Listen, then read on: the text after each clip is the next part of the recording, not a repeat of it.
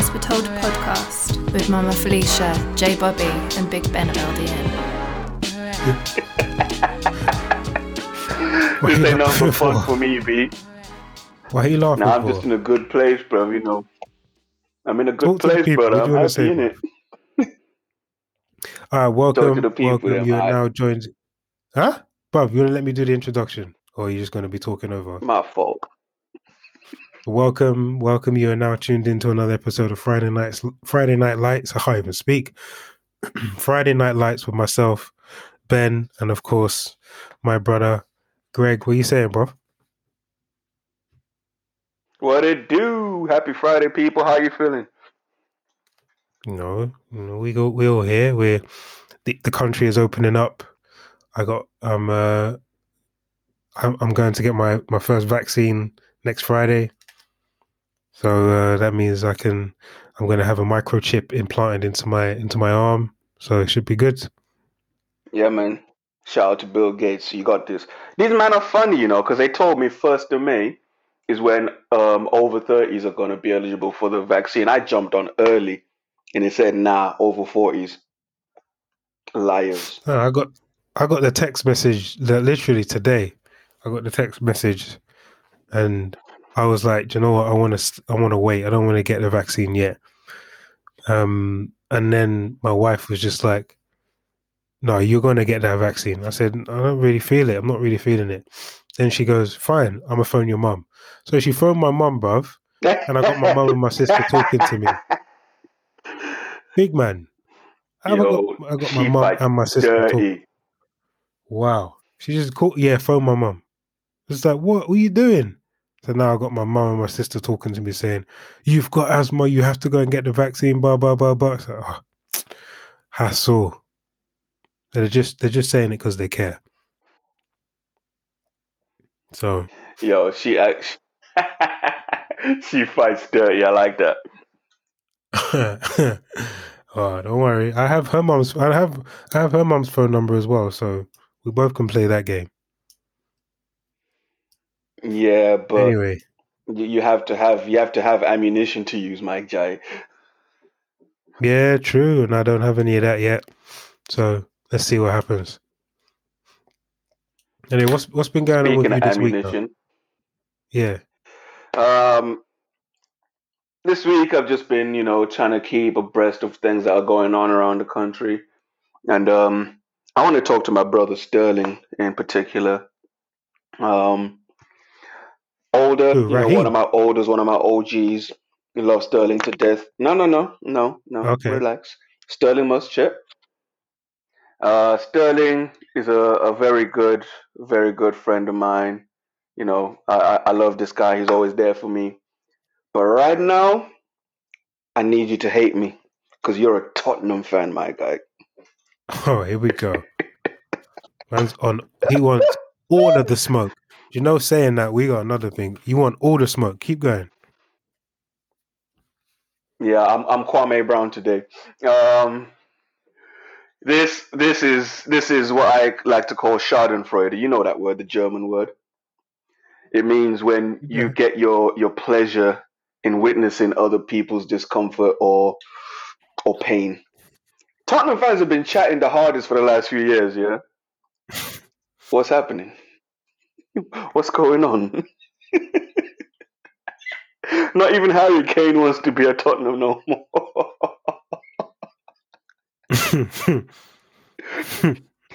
My man said, I need to be out of this joint.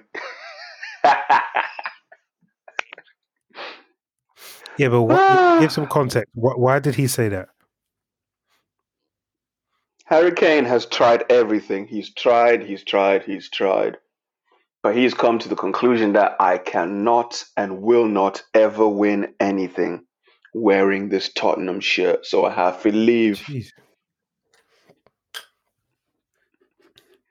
And you know what the maddest part is? People haven't. Pe- I think a lot of people know this, but they don't deep it.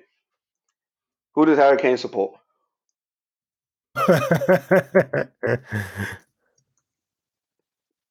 Support Arsenal. Yeah, my man's a gunner, bro. He's not coming to Arsenal. No, he's not. He's not. But I'm saying, you know, he tried he tried to betray his his his heritage, but his karma said, "I'm not going to let you do this."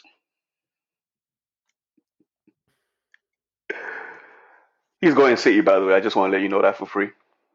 No, yeah, he he will go City definitely. There's no there is no doubt about it that he will go City. But can we, You know the can we funny talk thing about is, how bad at- that is?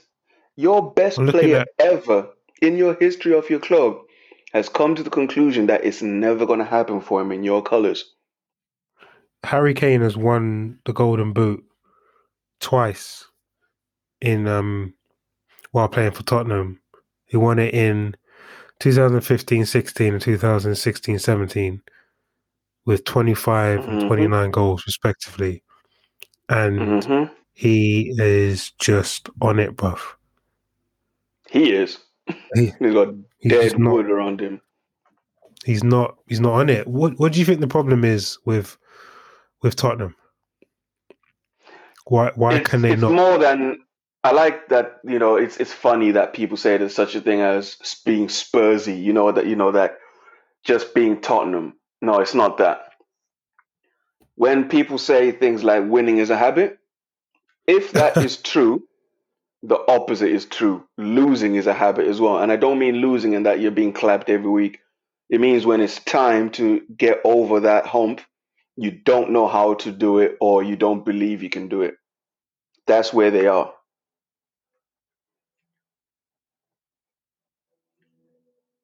I I don't know if it's the players or the manager, It's the culture. but the culture. Yeah. Do you think Daniel Levy, the chairman of Tottenham, hasn't and uh, and and this is uh, he hasn't been able to enforce a winning culture into Tottenham because this is something that I'm very curious about. I'm really curious about leadership and the management and the sort of the the culture that they want to infuse into an organization. And and sports is something that's really quite fascinating in that culture and and and the winning mentality is infectious. So and and and the, and the opposite is also said in that when you don't have a winning formula then that's also infectious and you're just happy with being mediocre. Now tottenham i would say are anything anything but mediocre. They're you know they've been they've been let's put it quite frankly they've been better than arsenal for the last couple of years. But they've never been able where arsenal have succeeded in being able to get over one over man united. I remember in you know the early to mid 2000s it was Arsenal Man United. That was that was the rivalry you know you had Vieira and you had um Roy Keane going at it. That, that was something that happened. But you know Tottenham have where they've been able to get to Champions League finals they've had points where they've been ahead of Arsenal for the last couple of years why have they not been able to capitalize on that so like the dominance of, of London and then been able to be to to finish off when they were in the Champions League, be able to complete that what they needed to do in order for them to to win a trophy. I mean, not even FA Cups and and and stuff like that, uh, or you know the League Cups. Nothing. It's just been completely empty. So I'll take the Champions League thing out of the rest of the equation because the fact is that Liverpool team was just primed. Yeah, they were they were going to beat anybody to get to where they needed to get to, right? They that's just where Liverpool were at that time, and obviously this season they felt the the effects of that with the number of injuries they've suffered. So we'll take the Champions League thing out of it. When it comes to domestic football, right? Um, I think their last league title was mm, what, 1961, if I'm not mistaken. That's your you, Um, you got a good obviously, memory, uh. Um, a few trophies in between. I think they won a League Cup, um, 2008 or something like that. Um, I'm not quite sure, but for a long time, winning the the English top flight title has not been something they've been involved in. Now, 1961. What's that? 50 years ago? 60 years ago? That's a long time. You know what I'm saying? Yeah, So in between that time, there's been a lot of players come and go, a lot of fans from kids to being bigger men now, like real OGs who've never seen their club win. That anxiety translates from the fans to the team, believe it or not. Right? And Daniel Levy does not bring a sporting culture to the club. He's a businessman. He operates like a businessman.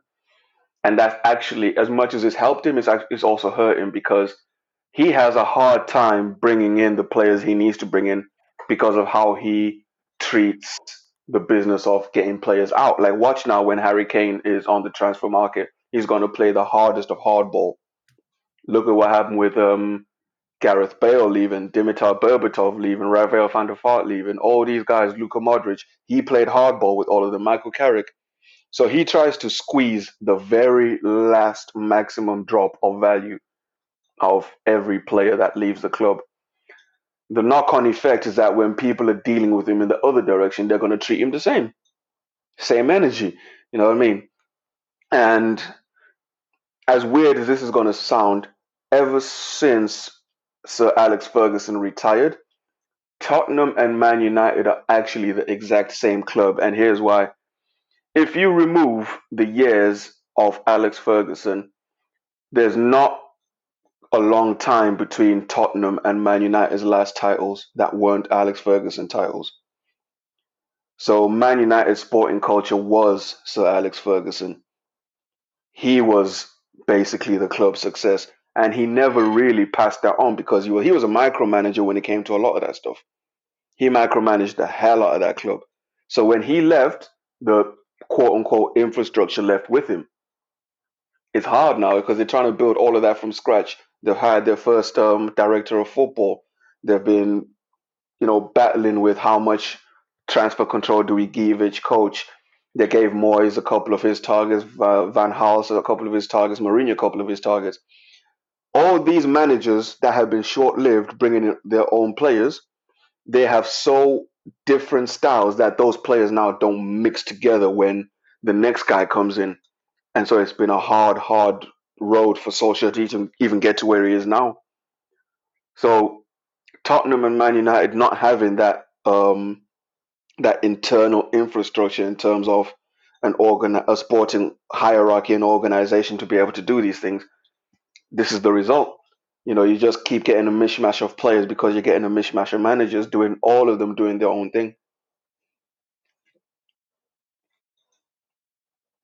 I want to pick up on something that you said. You said that Daniel Levy doesn't have a doesn't have a, a, sporting brain or something to that effect.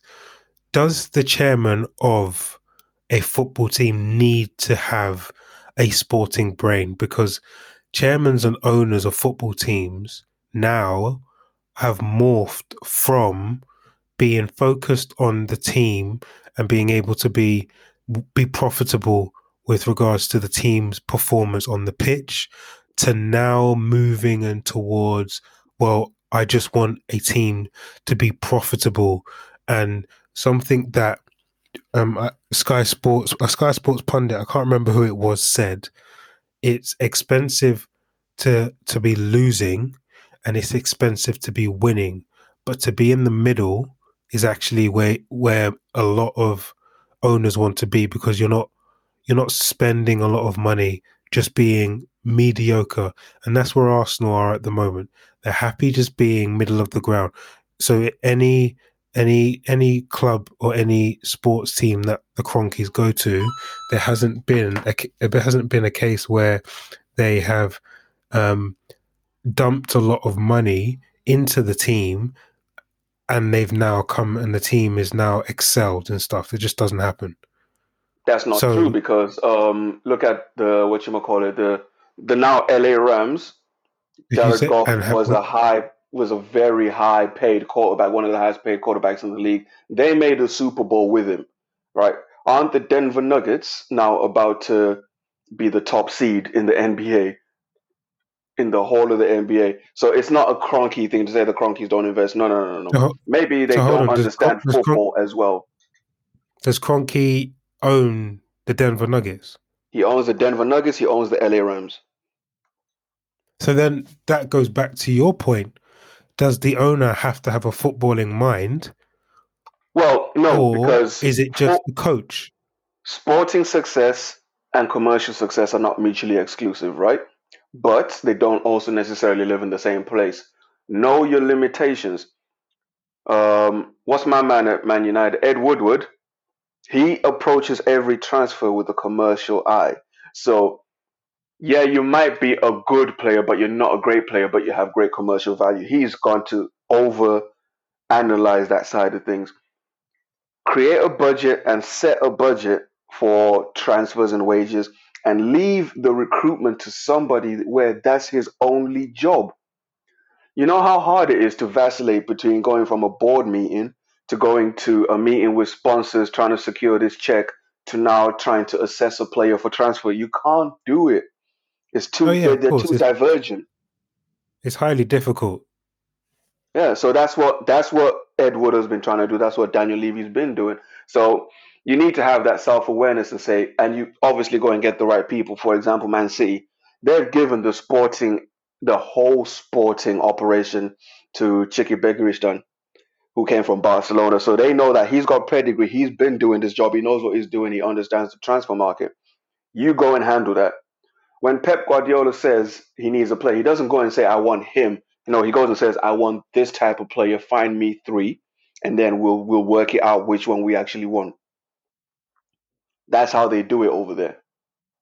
You know, it's that not means that you're able to get, or if you say, I want this type of player, that you're not limiting yourself to a specific name. You're, you're limiting yourself to a specific style of player and p- potentially position. And then you go out and you find Yeah, 'cause- which which widens your net or your catch of players that you could potentially potentially bring into the club. Yeah, because you know you can you can miss something by s- focusing in on a specific player as opposed to something that you want out of that player. For example, let's look, look at the uh, NBA. For example, you might look at Rudy Gobert and think to yourself, "I want a high rebounding uh, big man who can also block a few shots." Yes, that is Rudy Gobert, but because you want Rudy Gobert, you're going to miss the fact that you just described Anthony Davis, who also brings offense on top of all that. You see what I'm saying? Hmm. So instead of focusing on a player, focus on what you want out of that player. And then we're going to try and find as many of the best players who do that and figure out does this guy bring a little something extra? Does that guy bring a little something extra? What baggage does this guy come with? What baggage does that guy not come with? So that's that's really how recruitment should be going at that level. And you know, the conversation for Ed Woodward and Daniel Levy will probably be like, okay, we need a centre back. He's decent, and he's got this commercial value. He's good. He doesn't quite have this commercial value. So like signing Paul Pogba back from Juventus had something to do with football, but more to do with commercial value. That's why they, they really didn't care about any backlash. They could spend 89 million pounds on Paul Pogba because you're getting that money back quickly. So then, how do you? And this will be talked about. We'll talk about this afterwards. As a leader, how do you relinquish some of that power, where you're comfortable in order to give, you delegate and say, "You go off and do this," and the, you you're, you're happy with those results. It's all self awareness. Like, you have to understand within yourself what you actually want to achieve. If, if it's all about making money, fine. Danny Levy's doing a great job for Tottenham. 25 million pounds net spend in the Premiership. That's scandalous. Stoke City spent more. Um, but if you're going to sit there and turn around to a Mourinho, for example, and say, I need you to be winning X, Y, and Z, um, with, that wasn't actually the problem with Mourinho because he was on the track to the League Cup final. The issue was his relationship with players, as it always has been, but that's not what we're talking about. But if you're going to say to him, we need you to be winning A, B, and C, facilitate that facilitate that properly. And if if you've been handling transfers for seven years and you've not achieved what you're supposed to achieve, you need to be self-aware enough to say, okay, I need to hand this off to somebody else. It's the same in any job. Yeah. Okay. Yeah, I get it. So that also brings us on to to to what do you think the problem is with Jose? Because he is a manager now that has he came into the Premier League with Tottenham, sorry, with Chelsea. Mhm. He has quite successful in his first stint with Chelsea. Came back to Chelsea. Um, that was the second stint was you know something that you know needed more. It was it wasn't as successful as the first one. Then he left. He came back and he was with Man United. Then that didn't go as well as he had hoped, even though he did win some trophies there. You know, he won the Europa League. Um, so that was a decent shout. Um, and then he has now gone to Tottenham. And, you know, for whatever reason, well, you've said that the relationship with the players haven't been the best. So where does where does Mourinho go from here? Well, he's already gone in. He's at Roma now. Um, but look, I don't understand at this point what you want out of a Jose Mourinho when you hire him. His thing, since I think the worst thing that ever happened to him was winning that Champions League with Porto. That was the worst thing that could have ever happened to him. And I'll tell you why. He actually believed his own hype. It became a thing like um, in later years where instead of doing with his teams the right thing, it was almost as if he was saying to himself, What would Jose do here? What would be a Jose Mourinho thing to do in this situation? You see what I'm saying?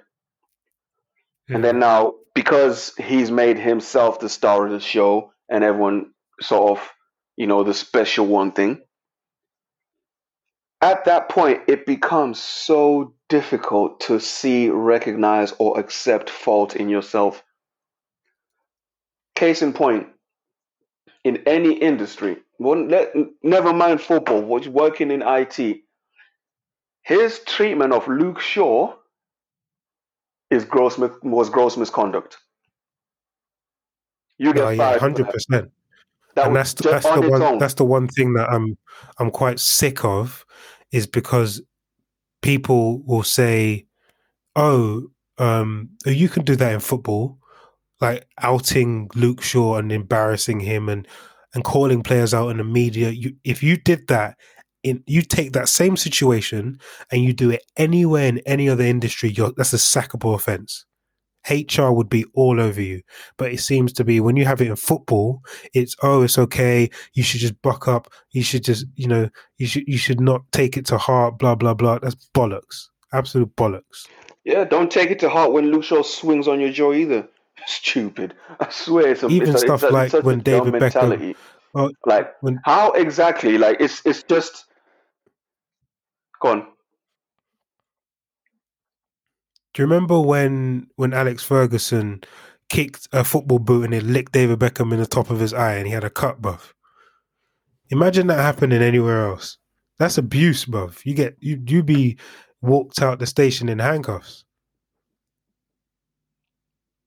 Anywhere else, the other person is fully expected to swing on you. Hundred percent. But like honestly, it just doesn't make sense. Imagine, okay, you you work in IT, right? Yeah. I'm your manager, your supervisor, whatever, and every day I'm on your neck, Ben. You're not very good at your job. You you just have a keyboard in front of you, but it's my brain. What performance are you gonna put out? Yeah, not a lot. Apart from anything, you're just not going to be motivated to work under me. Never mind 100%. anything else.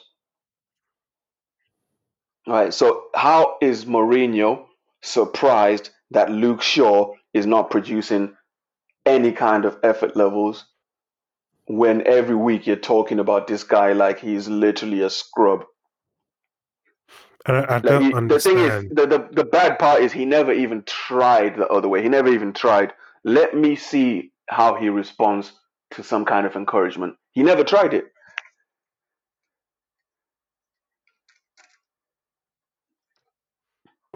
Yeah, he's not. He and that's a bigger, a bigger thing that I want to explore around the leadership thing. Some people are just not good leaders, and they're just they're just categorically not a a person that can that other people they have a specific style of leadership and it's an it's an old older mentality that you have to be horrible it's very autocratic it, there's no democ- democracy it's just do as i say not as Well, i do No, in some in some hierarchies, it doesn't need to be a democracy, but that doesn't mean that it's completely technocratic either. Um, it it doesn't have to be a democracy for Luke Shaw to understand your tactics, say if they don't suit him, right? yeah But you also have to be understanding of the fact that you are asking him to do something that he's not necessarily comfortable with. There will be struggles. All right, so don't be a hypocrite in that way. I'm asking you, Ben, to do something that you're not comfortable with. I know you're not comfortable with, but it's still your fault that you can't do it the way I want it to be done. That's mad. So there have to be concessions.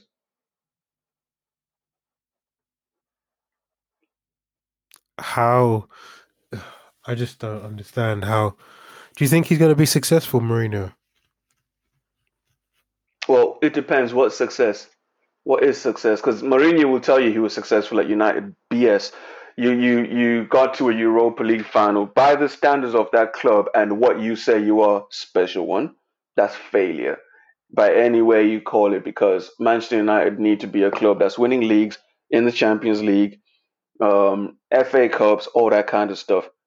He was talking about um, comparing. You see, he this is how he tries to be slick.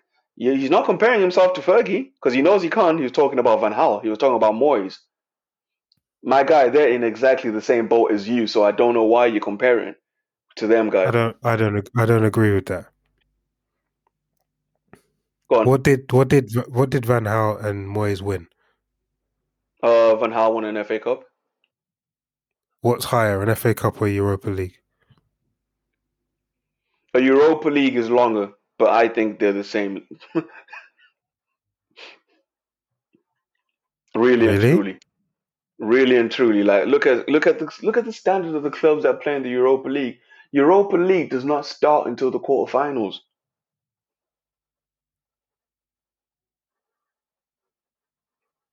Hmm. That's that's just the truth of it. Like you, it- context matters in these competitions. Like Bate Borisov, you know, you'll beat that team seven 0 if you're Everton, right? and look at look at how you had Middlesbrough were making Europa League finals. Remember that? What yeah, no, that was that wasn't even too that wasn't too long ago, bro. Middlesbrough were banging in the Europa League, bro. This is what I'm saying. If Middlesbrough, Middlesbrough are making Europa League finals, that tells you everything you need to know about the competition. It's the it's the cup of dreams, Oh. bro. Right. Anywho, speaking about this leadership thing, I want to talk about this this Joe Budden and everything that's gone on there because that literally all, all this whole last two weeks we spoke about it before, but these last two weeks have literally just been like I've been getting out my popcorn and just watching it because it's been the funniest thing. Well, not funny, funny in the sense to see, you know, it play out on Twitter because just like it's been said, you know, you don't put your personal or even business stuff on Twitter because all that place is is for people to have a, a laugh and a joke at your expense. No one's there to help. So No, no one's there me- to help, but that doesn't mean don't put your business on Twitter because podcasts, especially, live via social media. It's word of mouth. Podcasts live by word of mouth. Yeah, but the business side of it, where it's personal and you're talking about contracts and this and that, don't do that. So, for people that don't know, the the Joe Budden podcast is almost like the Joe Rogan podcast, and funnily enough, they're both called Joe. So you just take away what you will. Um, so Joe Budden, I've been listening to for probably about three or four years now, maybe a bit longer, and it's been a podcast where I caught it when Rory, or three people on it, and Parks has just come on it um, later on, who's the engineer. So basically, there are three good friends Ro- Joe Budden, who's an ex rapper. Who, who's done, you know, the, his most famous and well known song is Pump It Up. Um, then he's got his one of his good friends called Mal, who's been with him for a very long time, over 20 years, maybe 15, 20 years. And he's got another friend called Rory. Um, and in the last couple of weeks, um, they, or the couple of years, I'm not maybe. convinced that him and Rory were ever friends, bro. Yeah, well, you know, if they were, they were. If they weren't, then they weren't. Anyway, so Rory and obviously it's, it's called the Joe Budden podcast, which is the first mistake that they should have done. They should have just said, "I'll name this podcast later." Kept that name. So it's his podcast, and he knows he's the he's the boss. Um, over the couple of years, he's been making moves to try and solidify himself as as a really big house in, in the podcasting world. And he's done that with Spotify deals and deals everywhere. But what happens is when you've got sort of like a, a team of people that are helping you putting this podcast together, they need to get paid. And how he's been paying his friends is on a percentage based profit. No, no. Well, he, they've said contractually it's a percentage based profit um, uh, payment. So any profit that they make, they have a percentage that they take of that profit, and that's how they get paid. And they'll divvy that up. I don't know monthly, however.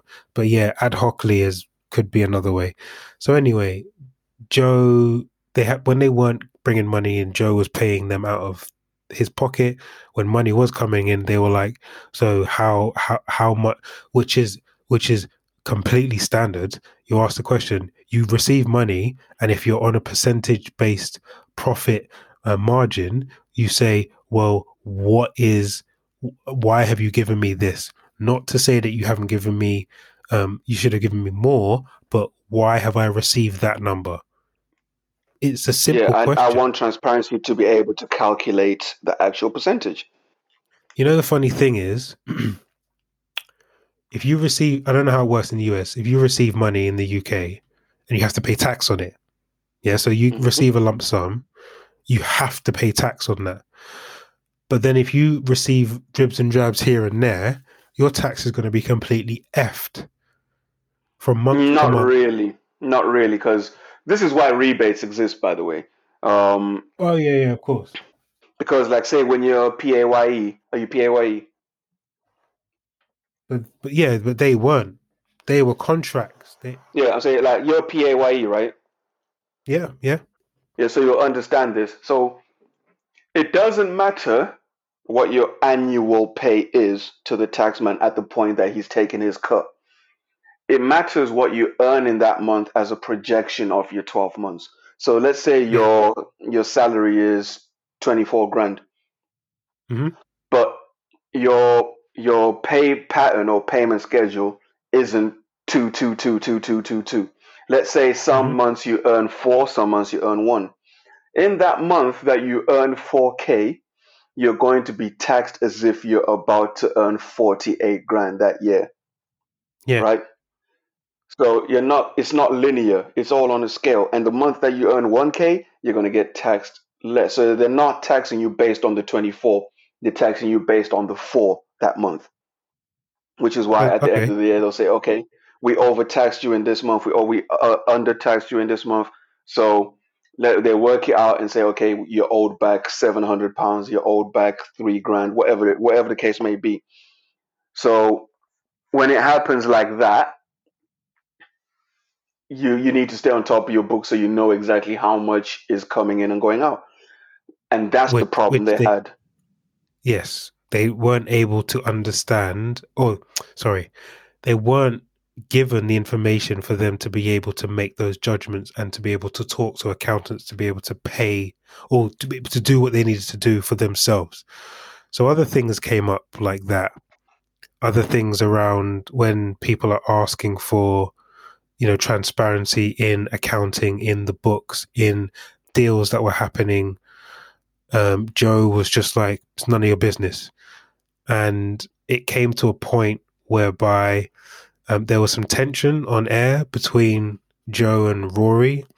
And then Joe texts Rory to say, yeah, take them a couple of next episodes of the podcast off. To, to which Rory replied, so what is this about?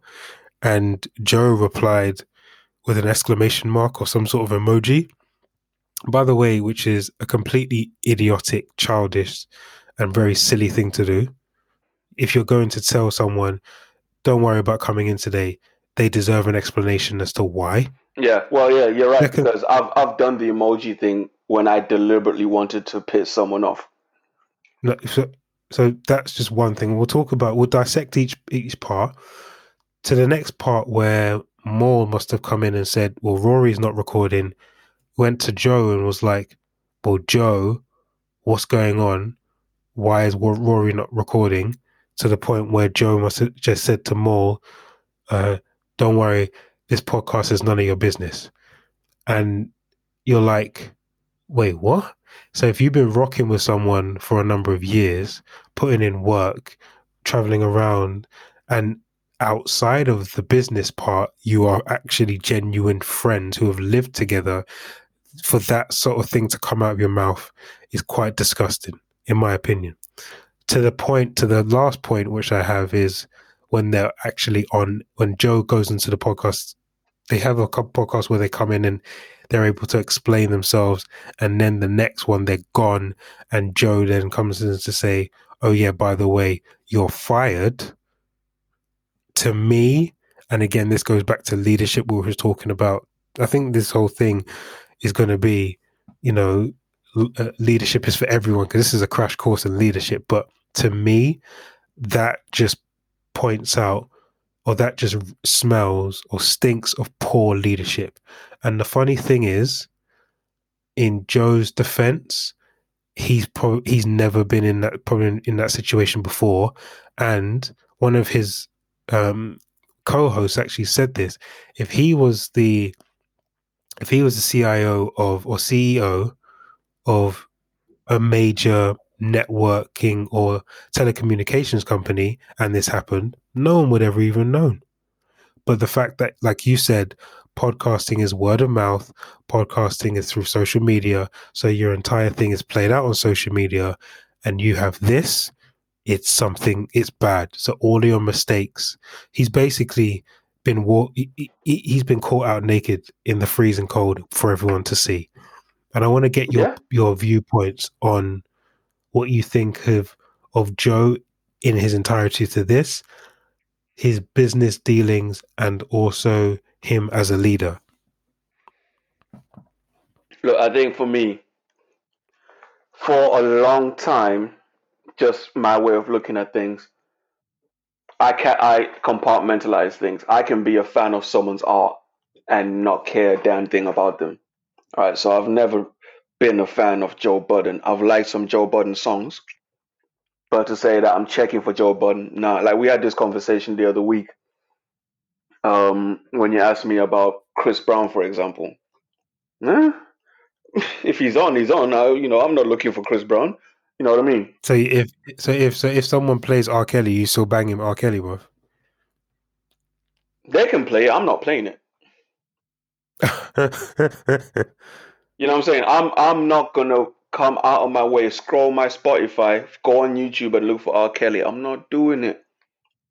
Yeah, but it's not like I'm gonna be like in a car with you, or so, not even in a car, because then you know I'll, I'll just say to you, "Yo, allow it." But let's say it was somewhere like um, a festival, and then they play R. Kelly. I'll firm it for that one song, but I'm not, you know, I'm not dancing to it or whatever. But I'm not leaving either. You see what I mean? yeah, But my thing with um with someone like Joe Budden, here's where he doesn't understand because he could have easily, and there is a scenario where he could have been on the other side of this because he was a member of Slaughterhouse, right? Yep. Um, somebody set Slaughterhouse up. Somebody's negotiating with the record companies. Whether or not that person's him, I don't know. But if it's not, there is a point where money is going to be coming in for Slaughterhouse, and you need to know how much so you know how much you're getting. hundred percent. That's the exact same And scenario. And how many people were in Slaughterhouse? Four. There was Royce. There was Crooked. Joell there Ortiz, Crook, Royce, Joe, Joell, Crooked Joe. That was four. I think four there was one more person, but I'm forgetting him. No, there was not five people. Who's the fifth? He might have been on a feature on the song, but I think King Los was with them at one point. Anyway, No, no, no, no, no. That was that was the four of them. It- it- right. So, in that situation, like obviously, there's people that need to get paid first before the members get paid. You know, engineers, A and R's, producers, whatever. Yeah. Yeah. All that stuff. So, how do we know how much to pay these guys? Unless it's a flat fee where we say, okay, we're paying for a beat at this this price. No, most of it doesn't work that way. Most of it works on residuals. So unless we know how much the record has made, how do we know how much to pay the producer? Unless we know how much the record has paid, how do we know how much each member got for writing and performing? You know, because those are two different checks. You know, so Yeah, no, you're right. when if he gets done if he gets done dirty on that level, I don't think anyone's gonna have any sympathy for him. Or they Yeah. shouldn't. I, so, so what do you think of of Joe as a leader in this scenario?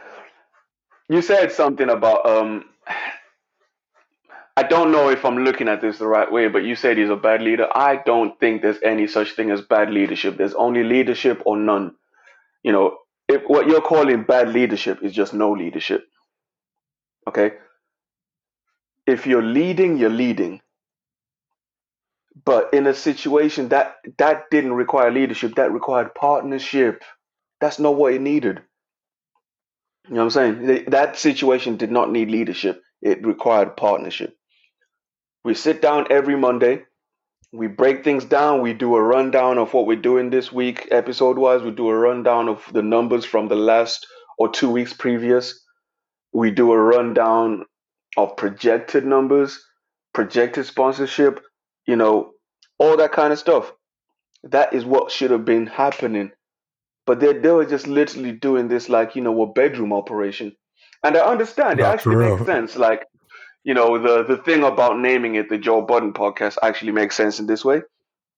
Podcast fans, when you looking when you hear that there's a podcast with, say, this is how I found the brilliant idiots, by the way. I didn't search for the brilliant idiots. I searched for Charlemagne the God. And it, that came up. Yeah, because it's the brilliant idiots with Charlemagne the God and Andrew Schulz. That's the title of the podcast on Apple Podcast, on Google Podcast, on Spotify. That's what it's called. So, for example, um, Flagrant Two used to be just called Flagrant Two, but then one week it randomly, a couple years ago, changed to Andrew Schulz's Flagrant Two podcast. That's because you can't your your caption and your notes, your episode notes don't come up on a search. So even if in the notes or the description or the caption it would say Andrew Schulz in there, that wouldn't come up in a search. So if you're searching Andrew Schulz, if you're searching for Kazim, if you're searching for Akaash Singh, you wouldn't find the podcast. So they decided to put a name on the podcast to make it searchable. And that's what and they, they, did with his name, Andrew Schulz. Oh Yeah, dear. he was because at the time he was the best known out of all of them, so it made sense. And at the time, Joe Budden was the best known of these three guys, so it made sense. Searchability, that's all they did it for. But then here comes what happens. It goes to Joe Budden's head. He's obviously his name's on the podcast, so when Spotify are making the phone call, they'll call Joe Budden, but they're not they are not in business with Joe Budden. They're in business with the Joe Budden podcast, and he couldn't differentiate that. That's where he failed as a person. Never mind what you want to call leadership. He failed there as a person. He didn't understand the context of the product. That you know, I just don't. I think there were warning signs to begin with. I feel that first of all, you don't name a podcast after a person. Like I wouldn't call this the Ben of LDN podcast featuring whoever or episodes like that. It's unless it unless I'm doing something by my completely by myself. I think you know if, you have a name and a brand, then keep with that, and you're able to invite others on to be able to to to to rock on with you. I feel that where you say there's no leadership, I, I, still say it's bad leadership. It's poor leadership. And here's the reasons why. Joe Budden was supposed to, uh, so it goes back to the stuff that we're talking about in the Premier League with, with Jose Mourinho and Luke Shaw. Yeah. Joe Budden has almost done the exact same thing where he's just gone out into the public eye, irrespective of if a podcast is supposed to be public or not, and it's word of mouth and it lives through social media. He's gone out through the public eye and he's just embarrassed his friends. First, that's his friends. Second, he's embarrassed his colleagues. Now, if you were to do that in any other setting, again, hello, can you hear me? Yeah. Oh, sorry. If you were to do that in any other settings, I guarantee you, you'd have a problem with that. You'd have a problem because you'd have HR coming up and they'd have to say something about that. You cannot go out and just embarrass your friends like that. Your friends, you go and talk to your friends like that, but you know, you can't go and talk to them in person. And to, to, fu- does he, does he think that this is some TV show? Well, saying that, where does Joe? Where, what has Joe been on? Love and hip hop. So when he comes on, he says, "Rory, you're fired." Where do you think he gets that from? It has to be dramatic, right? It has to be some sort of big theatrical event that he makes up, and he says to get rid of his friends. Remember, his friends, not his colleagues or his employees, his friends. I think that's poor leadership, and you don't do that to people. You want to be a leader, and he's saying, "Oh, they didn't care about the um, they didn't care about podcasting. That means they didn't care about the podcast." Listen, dude, as a leader, if it's your company and you're staying in late and you're doing all the extra work and you're finding the deals, you want to be a leader. Well, I'm sorry, that's part of the job. P- people that if you say work for you are never going to be as interested in, in your company as you are because guess what? It's not their company it's yours. So for me joe budden has just shown that he is a poor leader. And you know what? That is completely fine. It takes time to grow into that role and i think that he will be good eventually just not now. Second thing is and when I was listening to the Brilliant Idiots, you, you I think, thank you for bringing that up because you you reminded me of that. Charlemagne says something very interesting. If you keep on getting, sorry, before I get into that, Joe has complained about almost every single contract that he's been in, from his contracts at Def Jam when he was a, a solo artist to his Those contracts. weren't contracts, to be fair to him. Those Def Jam contracts. Fine, fine. Hold on, let me come. Let me land. Let me land. So his his contracts at Def Jam, his contract was Slaughterhouse because he remember after he got out of Slaughterhouse, he was he was going after Eminem. His contract at Everyday Struggle, where he lasted nine months. His contract with Spotify. His contracts with with I don't even know the last one. Every single one of them, he's had a complaint about, or he said they've been trying to. They haven't gone through the artists. They haven't been showcasing the artists enough. They've they haven't done enough to move the culture forward. At some point in time, you have to stop blaming other people and start taking responsibility for yourself. I have a story. So I had, and this is this is something. So I was part of uh, a company, and they had a contract, and it was like, you have st- stocks and sh- you have shares in the company, and if you leave the company, you lose your shares. So you can be there for any amount of time, but if you leave, doesn't matter how long you've been there, you leave and you've lost your shares. Now that's fine. So if I go into another company and I complained about, it, I said that's not a really good way to do business. If I leave that company and go into another one, and then I get into the same situation as that previous one, that's not blaming the company. It's blaming myself for not negotiating a better contract. And that's what you have to do.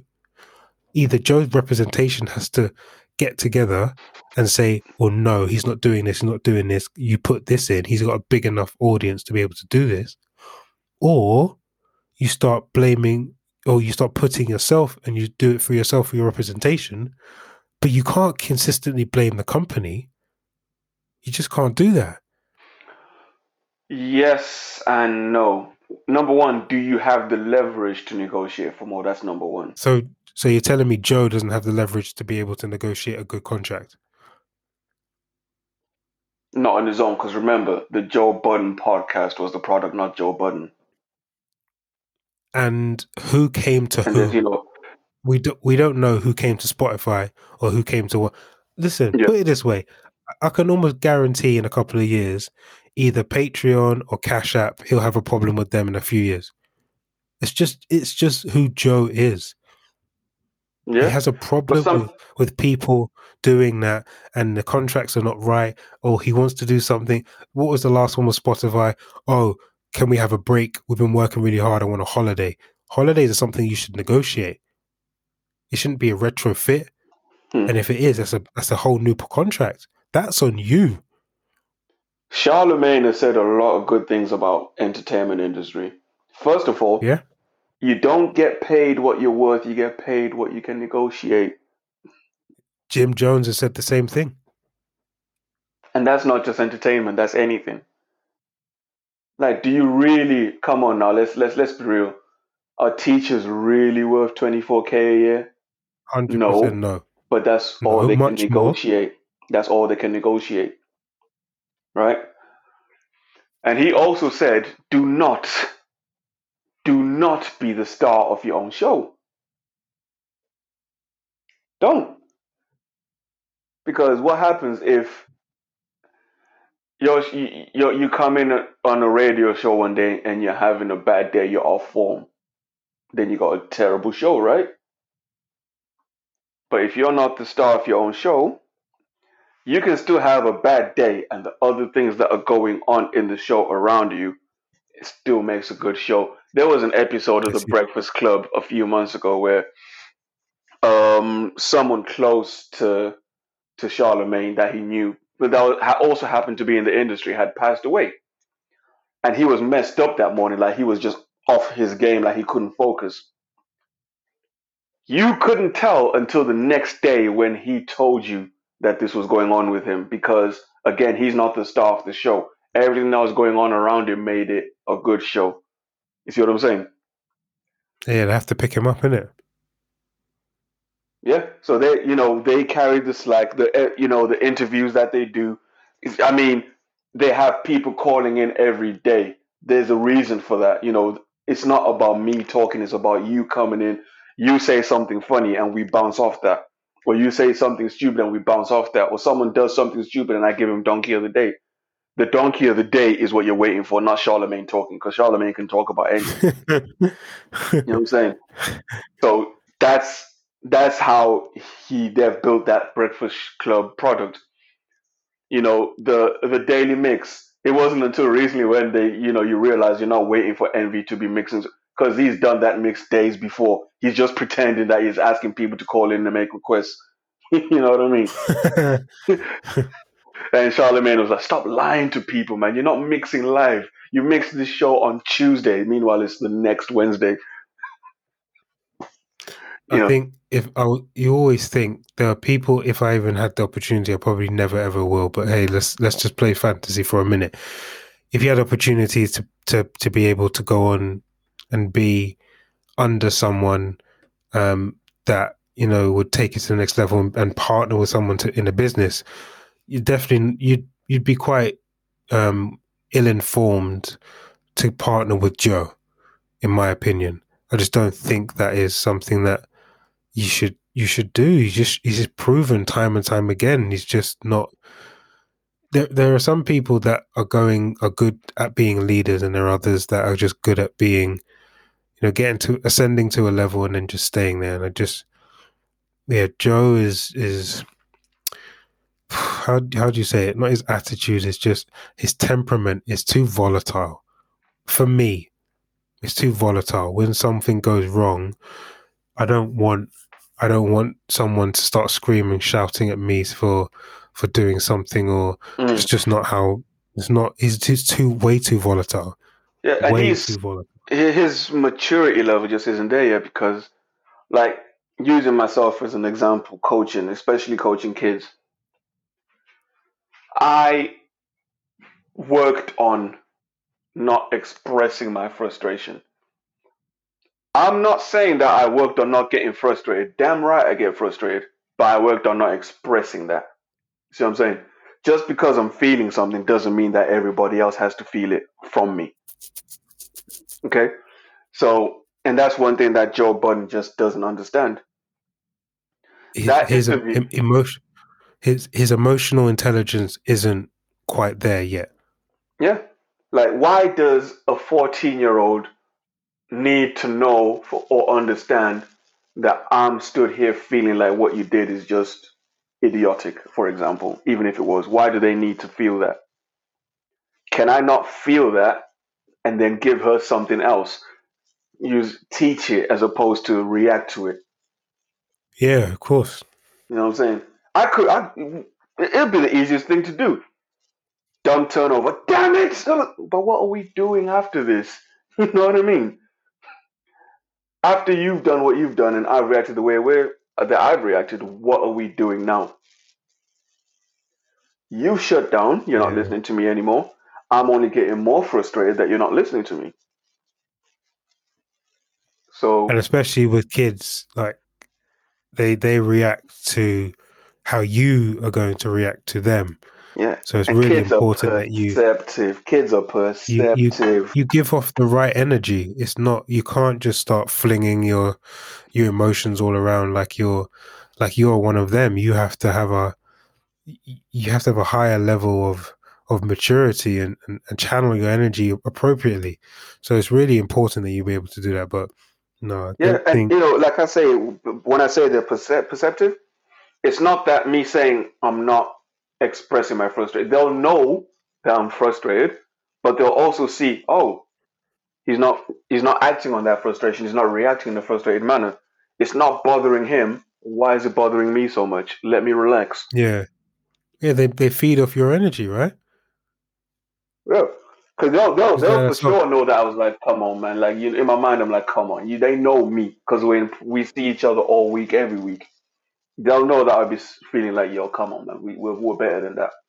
But I'm not on the side bouncing around like Trigger going mad. So they'll be like, okay, I, I've, I've got time to fix that. I've got space to fix that. Cool. I can relax. Yeah, I think yeah. Just I just hope that you know he's able to. Joe is able to learn and grow from this. Even Kevin I'll Hart was taking shots at him, man. I just hope that he's able to, yeah, learn and grow and see and, and move on, move forward. I don't trust And I- him too. He's a big man, you know. He's forty plus, forty years plus. See what I'm saying? This We're is a little dealing with young men. twenty-something-year-old boy. Like he, Forty. he never understood. You know what? He everyday struggle was academic show. Joe Budden thought it was Joe Budden's show. Hmm. Hundred percent. That's what he thought. Come on, man. Like Akademiks called you because complex called Akademiks. Come on, man. You man. really think it was his, was Axe show? You think it was Axe show? Hundred. Listen, listen, listen, listen, listen. I don't think. Maybe you know, but I know a lot of people don't. Akademiks' online following is an army, right? He was the product, and that show was literally Akademiks' brand. That the way he used to do things online. If you used to, um, did you ever see the Chirac series that he did? No, but I know he got a lot of flack for that. but that was his thing. He'd jump on and just fire off his opinion on on whatever it is that was the topic. Let the arrows come with the rain. He didn't care, and that's what everyday struggle was. Whatever the topic is, I'm gonna talk about it the way I talk about it. Yeah. So obviously Mm. now because people thought Joe Budden was, you know, the, he's the super hip hop guy. By the way, I can't stand them people. But anyway, he's the super hip hop guy.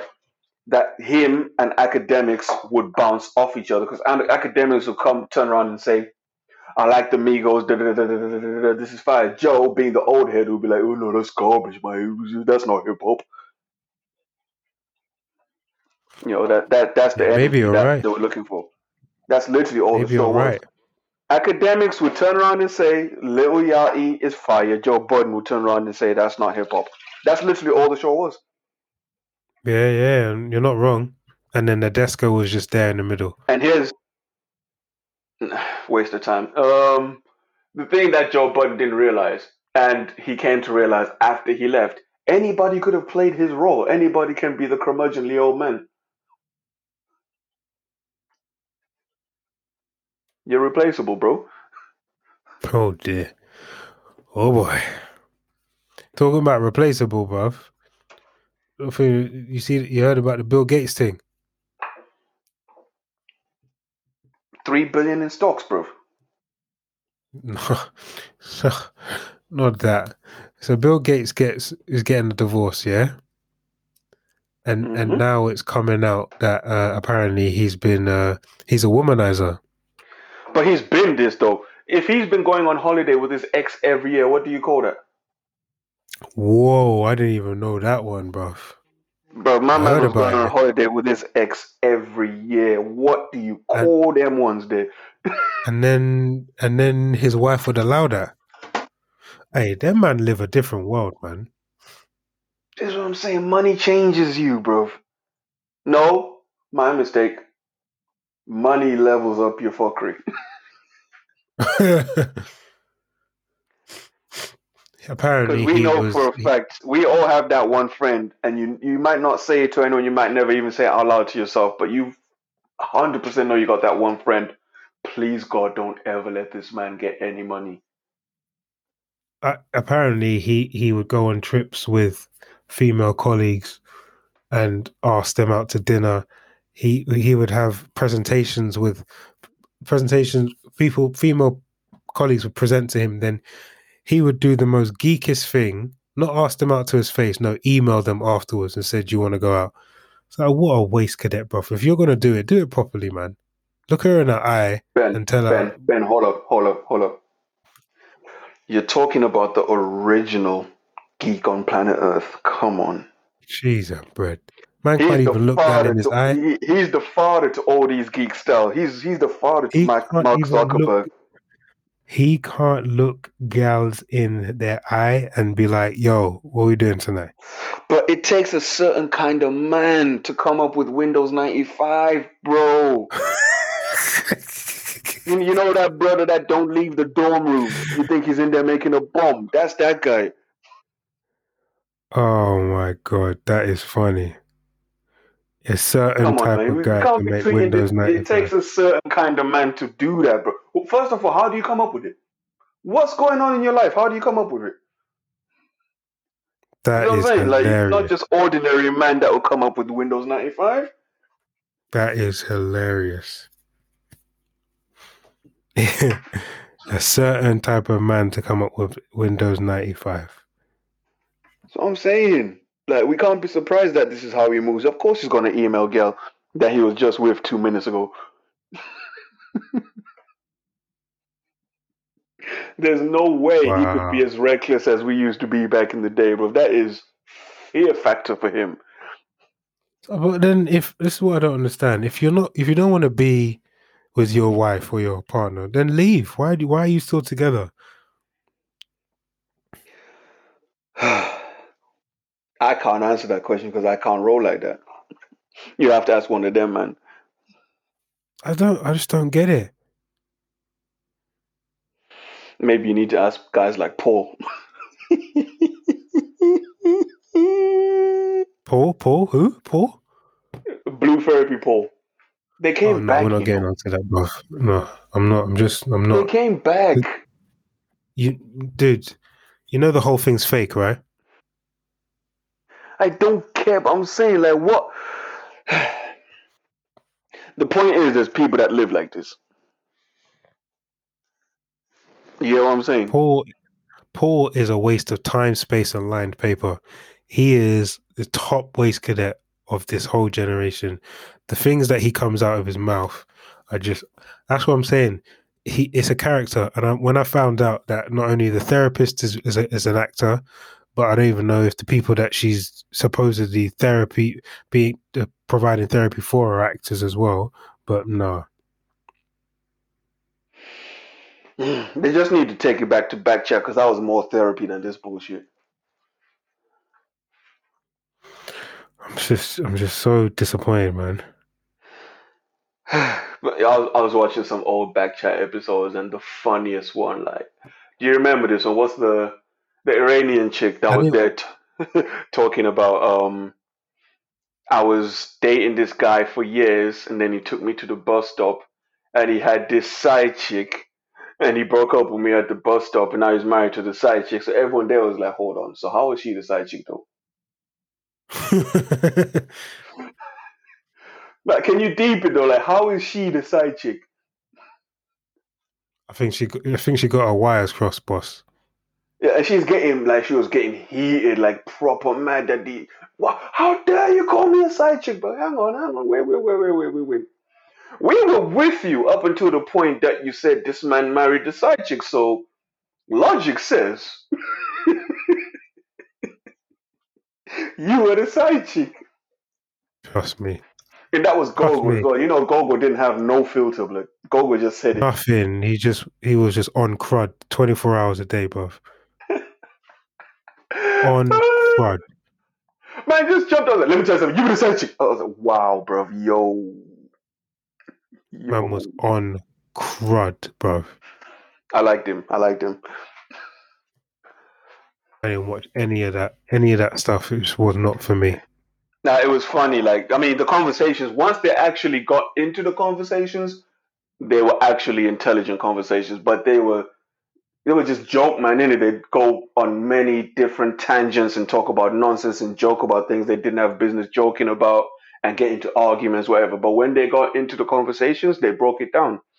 But there was the one brother I couldn't stand. You, you know the type of guy to throw stones and hide his hands. Yeah.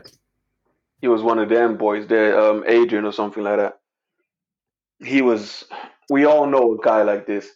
He'd provoke people and then act like he was all sweet and innocent, like when people are getting mad. Like at least Nunu would chat shit with her chest, like you know, she's she's just like you in it. But this kid, nah, nah. I'm surprised no one slapped his whole teeth off. That is hilarious. But but one last thing before we kick off, what you what's your thoughts on this uh, Basketball African League? Are you asking me about the league or are you asking me about Cole? I'm asking you about the league, not Cole. I think it's great. I've been watching some of the games and they are fire. They are there's some high level ball being played, bro. Yeah, it's not it's not just joke man. Are they no, no, got, no, no, like... no, no, no, no, no, no, no, no. These are ballers have they actually got African players, not just Yes. American players that haven't been Man able like to go into Bilal and Bubakar, you know, them guys there. they so they haven't just got like uh what's it called? Um J. Cole and then people from New York who can't who can't get into the NBA going over there. No, no, no, no, no, no, no, no, no. This is this is guys like Mahir, Bubakar, Bilal, Alyaz, you know, them man. This is these are the brothers that you're finding there. Real African man, African man that have been playing ball in their own countries for years on a high level, you- but never you- been seen. How are you watching it? Um, well, I follow the BAL on Twitter, and then once they'll post like game links, it's not like a YouTube link. It's like on the website. Oh no, I need to follow that right now, bro. Oh, Yeah, It was- I it was trending on Twitter, you know. and made his debut. who Of he, course, scored bro. three Num- points, Number man. one. Uh uh-uh, uh uh But I, Ben, you know better than that, bro. Is that the only thing you can do in the game? Listen, people expect a lot. Okay, but I'm saying, like the thing about the the BAL, it would be trending because that's really is an NBA product. I'm, Okay, I'm so, so, they, they've got they that machine. They've got that machine behind it, and I see obviously in the comments and stuff, or the replies to some of the tweets they put out, people be saying that they can't wait until NBA does something like this in Europe. They're not going to, because you're not competing with the EuroLeague. You can't. Okay, they did it in Africa because that's where they could do it. That's where there was a, a gap in the market. Again, let's not get it twisted. This is business at the end of the day. All right. Hundred percent. So there's not going to be a basketball Europe league that NBA runs because there's the actual Euro league that you can't mess with. G, you're not you're not competing with them in any way, shape, form, or fashion. You think the Euro League is actually good? Sorry, not good. Can it, it, you think what? What do you think of the Euro League? I should say. I watch a lot more EuroLeague than NBA. I don't really watch NBA like that. It's not enjoyable as much for me. I, I watch EuroLeague every day. I can't. Where do you? Where are you watching it? I'll plug you. I'll plug you. All right, all right. Can't say Safe, too safe, much. Safe, safe. All right. Say no more. Say no more. Say no more. Say no more.